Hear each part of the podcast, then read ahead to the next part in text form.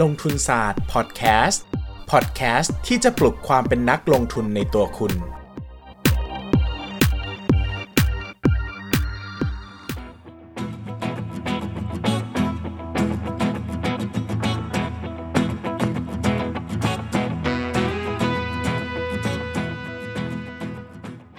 วัสดีครับ ยินดีต้อนรับเข้าสู่รายการลงทุนศาสตร์พอดแคสต์รายการที่จะชวนทุกคนมาพัฒนาความรู้ด้านการเงินและการลงทุนไปด้วยกันนะครับธีมของเราในช่วงนี้ยังอยู่ที่เรื่องราวของสงครามโลกครั้งที่ 3 และความ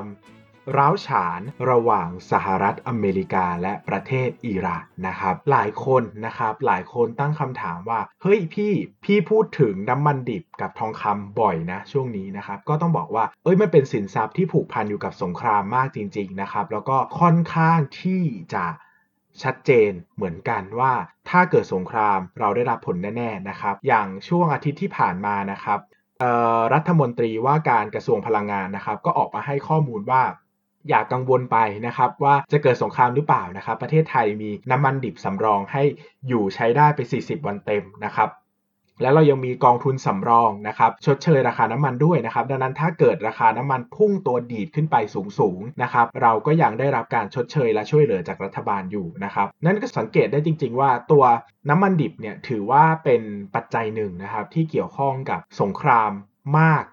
อาจจะมากกว่าที่เราคิดนะครับ เพราะว่าจริง ๆ แล้วทองคำเนี่ย ถามว่าราคาทองคำผันผวนไปตามราคาการเกิดสงครามไหมผันผวนแน่ๆนะครับแต่ทองคำเนี่ยไม่ค่อยมีผลกระทบในวงกว้างเท่าไหร่เพราะว่าทองคำไม่ได้ถือว่าเป็นสินทรัพย์จำเป็นในชีวิตนะครับก็ส่วนใหญ่จะเป็นเรื่องของนักเก็งกำไรกับนักลงทุนเป็นหลักนะครับแต่ในน้ำมันดิบเนี่ยไม่ใช่นะครับเพราะว่าจริงๆแล้วน้ำมันดิบเนี่ยเกี่ยวข้องกับภาคอุตสาหกรรม แล้วก็ภาคบริโภคเยอะมากนะครับภาคบริโภคก็อย่างที่ทราบกันดีนะครับเราก็ขับรถนะครับต้องใช้น้ำมันในการเดินทางในชีวิตประจำวันนะครับในขณะที่ภาคอุตสาหกรรมก็เกี่ยวข้องมากนะครับเพราะว่าหลายอุตสาหกรรมนะครับต้องใช้น้ำมันดิบในการเป็นวัตถุดิบในการทำอุตสาหกรรม เช่น อาจจะเป็นโรงงานอุตสาหกรรมนะครับ หรือว่าที่ชัดเจนอีกอันหนึ่งก็เป็นในภาคของการโลจิสติกนะครับ เรื่องของสายการบินนะครับ เรื่องของออการขนส่งสินค้าทางเรือนะครับ การขนส่งสินค้าทางรถพวกนี้เกี่ยวข้องหมดเลยนะครับ ดังนั้นถ้านะครับถ้า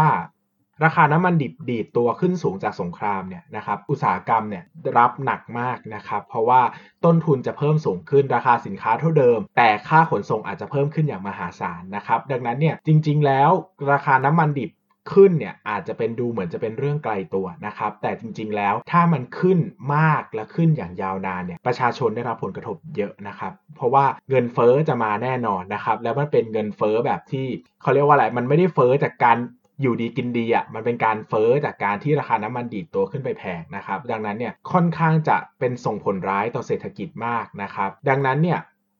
ราคาน้ำมันเนี่ยมีความผูกพันกับสงคราม แล้วก็สภาพเศรษฐกิจมากกว่าที่คิดนะครับ วันนี้เราเลยมาพูดกันถึงหัวข้อหนึ่งที่คิดว่าอาจจะ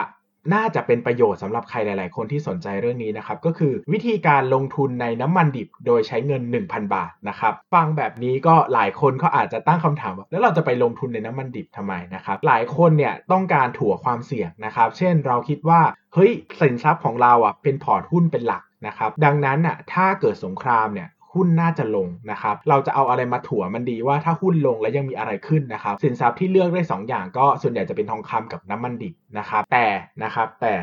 หลายคนก็บอกว่าจะถือสินทรัพย์ใดสินทรัพย์หนึ่งเยอะๆเลย มันก็ดูมีความเสี่ยงเพราะว่าจริง ๆ ทองคำก็ไม่ได้รับผลกระทบจาก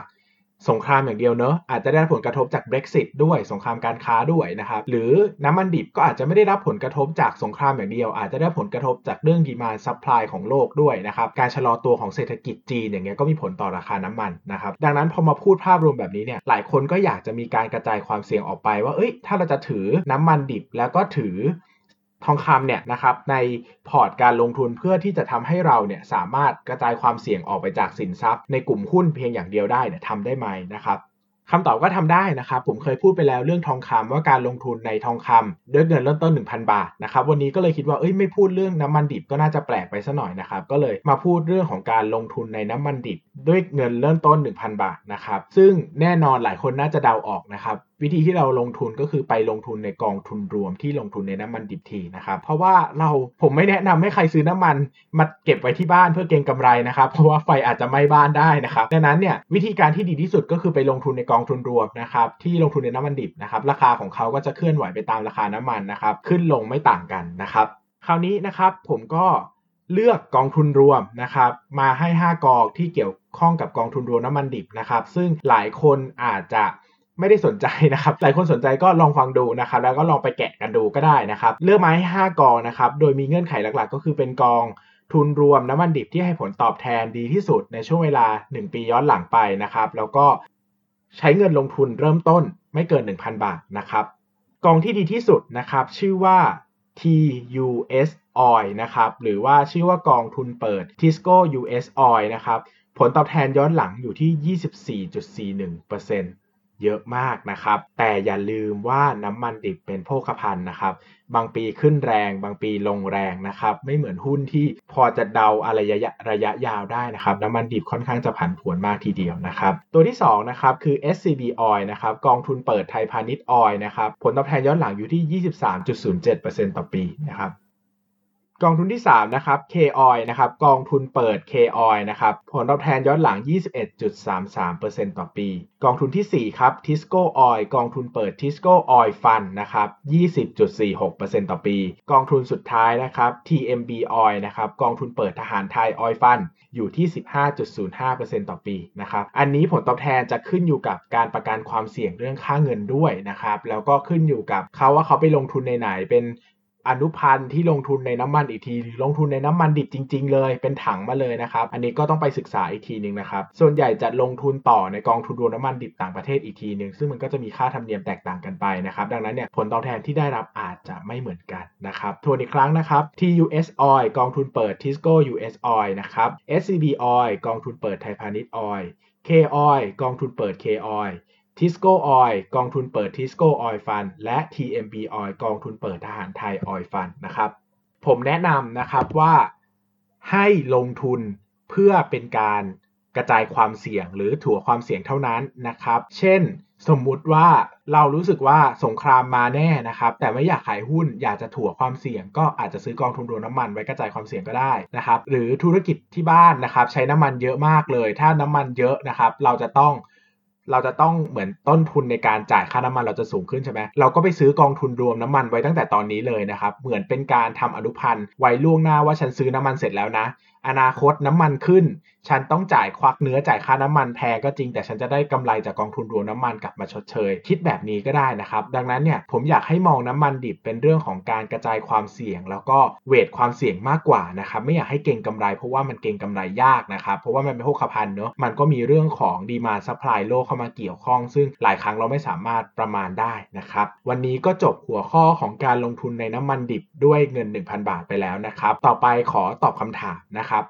มีคำถามข้อหนึ่งใน YouTube นะครับผมว่าเป็นคำถามที่น่าสนใจมากเลยนะครับครั้งที่แล้วนะครับผมพูดเรื่องเศรษฐกิจต้มกบไปนะครับจริง ๆ แล้วมีคนมาเมนด้วยนะว่าการต้มกบนี่ไม่ใช่ความจริงหรอกนะครับกบมันเป็นสัตว์เลือดเย็นนะครับถ้าอ,อุณหภูมิเพิ่มขึ้น 1.1 องศานะครับก็มันก็ตายแล้วนะครับ ซึ่งอันนี้ผมไม่เถียงนะครับ ผมก็เรียนวิทยาศาสตร์มา เพียงแต่ที่ผมไม่ได้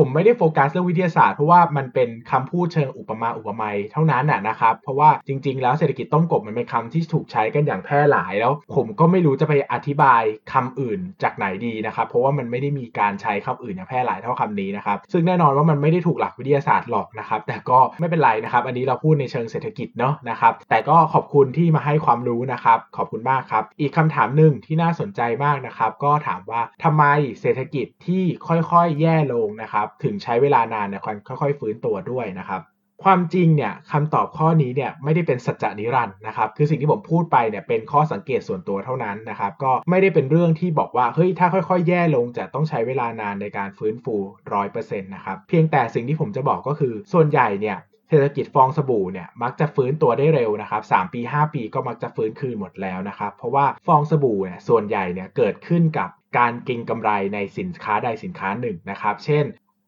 เก็งกำไรในวิกฤตใน .com นะครับก็เรียกว่าฟองสบู่ .com เก็งกำไรในราคาบ้านนะครับก็เรียกว่าสัพพลามนะครับเก็งกำไรในราคาหุ้น ราคาที่ดินนะครับก็ต้มยำกุ้งนะครับอย่างนี้เป็นต้นนะครับหรือเก็งกำไรในที่ดินโตเกียวนะครับก็กลายเป็นเอ่อ Japan Bubble นะครับซึ่งถามว่าการที่สินทรัพย์เนี่ยมีมูลค่าหายไปจำนวนมากเนี่ยส่งผลกระทบไหมคำตอบคือส่งผลกระทบแน่นะครับ โดยเฉพาะภาค การเงินนะครับแล้วก็นักลงทุนจะได้รับผลกระทบเยอะนะครับ แต่ถ้าเศรษฐกิจฐานรากนะครับการบริโภคนะครับการภาคการผลิตยังดีอยู่นะครับการฟื้นตัวเนี่ยก็จะไม่ได้ยาก เพราะว่ายังมีเหมือนว่าเราทำงานกันเป็นทีมอะมีคนนึงตายไปนะครับคนที่เหลือยังทำงานได้อยู่นะครับมันก็ยังมี โอกาสที่จะฟื้นตัวกลับมานะครับ แล้วก็ส่วนใหญ่เนี่ยการเกิดวิกฤตที่เป็นฟองสบู่เนี่ยมักจะเกิดจากการ overacting ด้วยนะครับ บางทีเนี่ยนะครับสมมุติว่าหุ้นเนี่ยขึ้นไปทำ PE นะครับมูลค่าเนี่ยประมาณแบบ 30 เท่านะครับ ถ้าผมจำไม่ผิดเนี่ย 1997 เนี่ย ตลาดหุ้นไทยจะมี PE ประมาณ 30 เท่านะครับ แต่พอมันตกลงมา มันตกแรงมากนะครับ PE ลงมาสมมติ 6-7 เท่าอย่างเงี้ยนะครับ มันก็เป็นการ overacting ทั้งฝั่งซื้อแล้วก็ฝั่งขายนะครับ พอตลาดหุ้นมันแย่มากนะครับ มันก็สะท้อนภาพแย่ออกมาจนเกินเหตุนะครับ ดังนั้นเนี่ย มันเหมือน reaction แบบหนังสติ๊กครับดึงมากเกินไปนะครับ มันก็ดีดออกมาแรงทั้งในฝั่งเก่งกำไรแล้วก็ฝั่งเทขายด้วยนะครับ ต่างจากภาพเศรษฐกิจที่เป็นการชะลอตัวที่มาจากภาคเศรษฐกิจจริงๆนะครับถ้าเราไปย้อนดูภาคเศรษฐกิจที่มาจากการชะลอตัวจริง ๆ เช่นเอ่ญี่ปุ่นนะครับที่ได้รับผลกระทบจากสังคมผู้สูงอายุนะครับหรือประเทศไทยที่มีการชะลอตัวของเศรษฐกิจลดลงเติบโตลดลงนะครับ ก็ เราจะเห็นได้ว่าจริงๆ แล้วเนี่ยมันมีปัญหาในเชิงโครงสร้างเป็นหลักนะครับ มันทำให้ rate โตน้อยลงนะครับ ผมไม่ได้จงเกียดจงชังประเทศไทยนะครับ ไม่แปลกที่ประเทศไทยจะโตน้อยกว่าเวียดนาม จะโตน้อยกว่าฟิลิปปินส์นะครับ เพราะว่ารายได้ต่อหัวประชากรของประเทศไทยเนี่ยค่อนข้างสูงแล้วนะครับ ปัจจุบันเรามีรายได้ต่อหัวประชากรที่ประมาณ 6,000 US ดอลลาร์ต่อปีต่อคนนะครับ ในขณะที่เวียดนามอยู่ที่ประมาณ 2,000 US ดอลลาร์ต่อปีต่อคน ฟิลิปปินส์อยู่ที่ 3,000 US ดอลลาร์ต่อปีต่อคนนะครับ ดังนั้นเนี่ยถ้าจะให้เศรษฐกิจเราโตร้อนแรงเท่าเวียดนามกับฟิลิปปินส์เนี่ยผมว่ามันก็เป็นไปได้ยาก เพราะฐานเขาต่ำกว่านะครับฐานเราสูงกว่าดังนั้น เรื่องของการเติบโตของเศรษฐกิจเนี่ยมันก็ไม่ได้ยากอย่างที่คิดนะครับเพียงแต่เรื่องหลักๆ ก็คือเศรษฐกิจไทยปัจจุบันเนี่ยพึ่งพาภาคบริโภคในประเทศเยอะนะครับเนื่องจากประเทศเราเนี่ยไม่ได้มีค่าแรงถูกต่อไปแล้วนะครับเราก็ไม่ได้เป็น hub ในการตั้งผลิต ไม่ได้เป็นไทยแลนด์ 2.0 แล้วนะครับเรียกง่ายว่าเราเป็นไทยแลนด์ 3.0 นั่นแหละนะครับมันพึ่งพาการบริโภคภายในประเทศเยอะนะครับดังนั้นเนี่ย การที่ภาคบริโภคค่อยๆ drop ลงหมายถึงว่าค่อยๆจับจ่ายใช้สอยน้อยลงเนี่ยเวลามันจะกระตุ้นเรียกความเชื่อมั่นเนี่ยมันก็ต้องใช้เวลาเหมือนกันนะครับมันมันไม่ได้เป็นการที่เขาเรียกว่าอะไรอะคือ mechanic หรือว่ากลไกในการเชื่อมั่นหรือไม่เชื่อมั่น ผมว่ามัน relate กันนะหมายถึงว่าถ้าคนเราจะเชื่อมั่นน้อยลงเรื่อยๆ โอกาสที่จะเชื่อมั่นมากขึ้นเรื่อยๆ ก็น่าจะต้องใช้เวลาที่ใกล้เคียงกัน ไม่ใช่ว่าเราใช้เวลาโอ้โหสิบปีในการจะไม่เชื่อมั่นในเศรษฐกิจ แต่ปีเดียวปุ๊บ เชื่อมั่นในเศรษฐกิจขึ้นมาเลยอะไรเงี้ยผมว่ามันก็ในเชิงตรกกะในความคิดในเชิง ผมว่าในเชิงพฤติกรรม ผมว่ามันยังมันไม่แมทเท่าไหร่อะมันน่าจะต้อง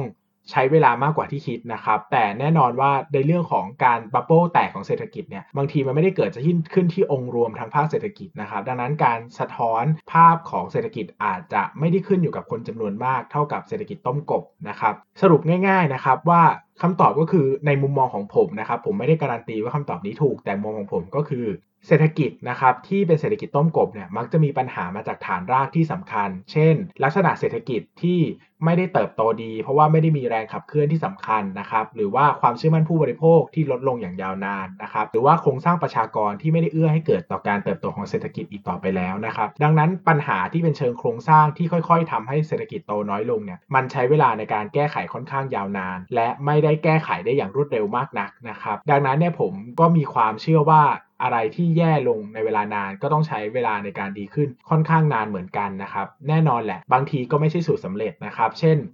เอ่อ Japan bubble นะครับเป็นฟองสบู่ที่แตกแล้วแทบไม่ฟื้นเลยนะครับ อยู่ยาวนานมากนะครับมีเวลา drop ไปเป็น 10 ปีนะครับส่วนหนึ่งผมว่ามันก็ได้รับการกระทบกระเทือนเรื่องของ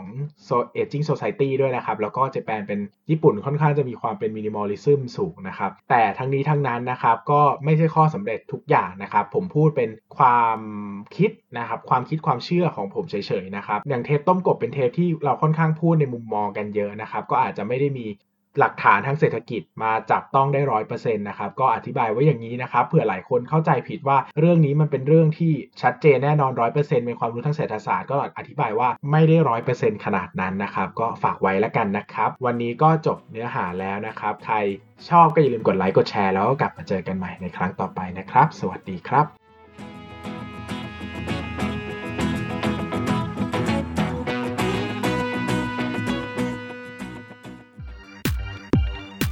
อย่าลืมกดติดตามลงทุนศาสตร์ในช่องทางพอดแคสต์เพลเยอร์ที่คุณใช้ แล้วกลับมาปลุกความเป็นนักลงทุนกันใหม่ในลงทุนศาสตร์พอดแคสต์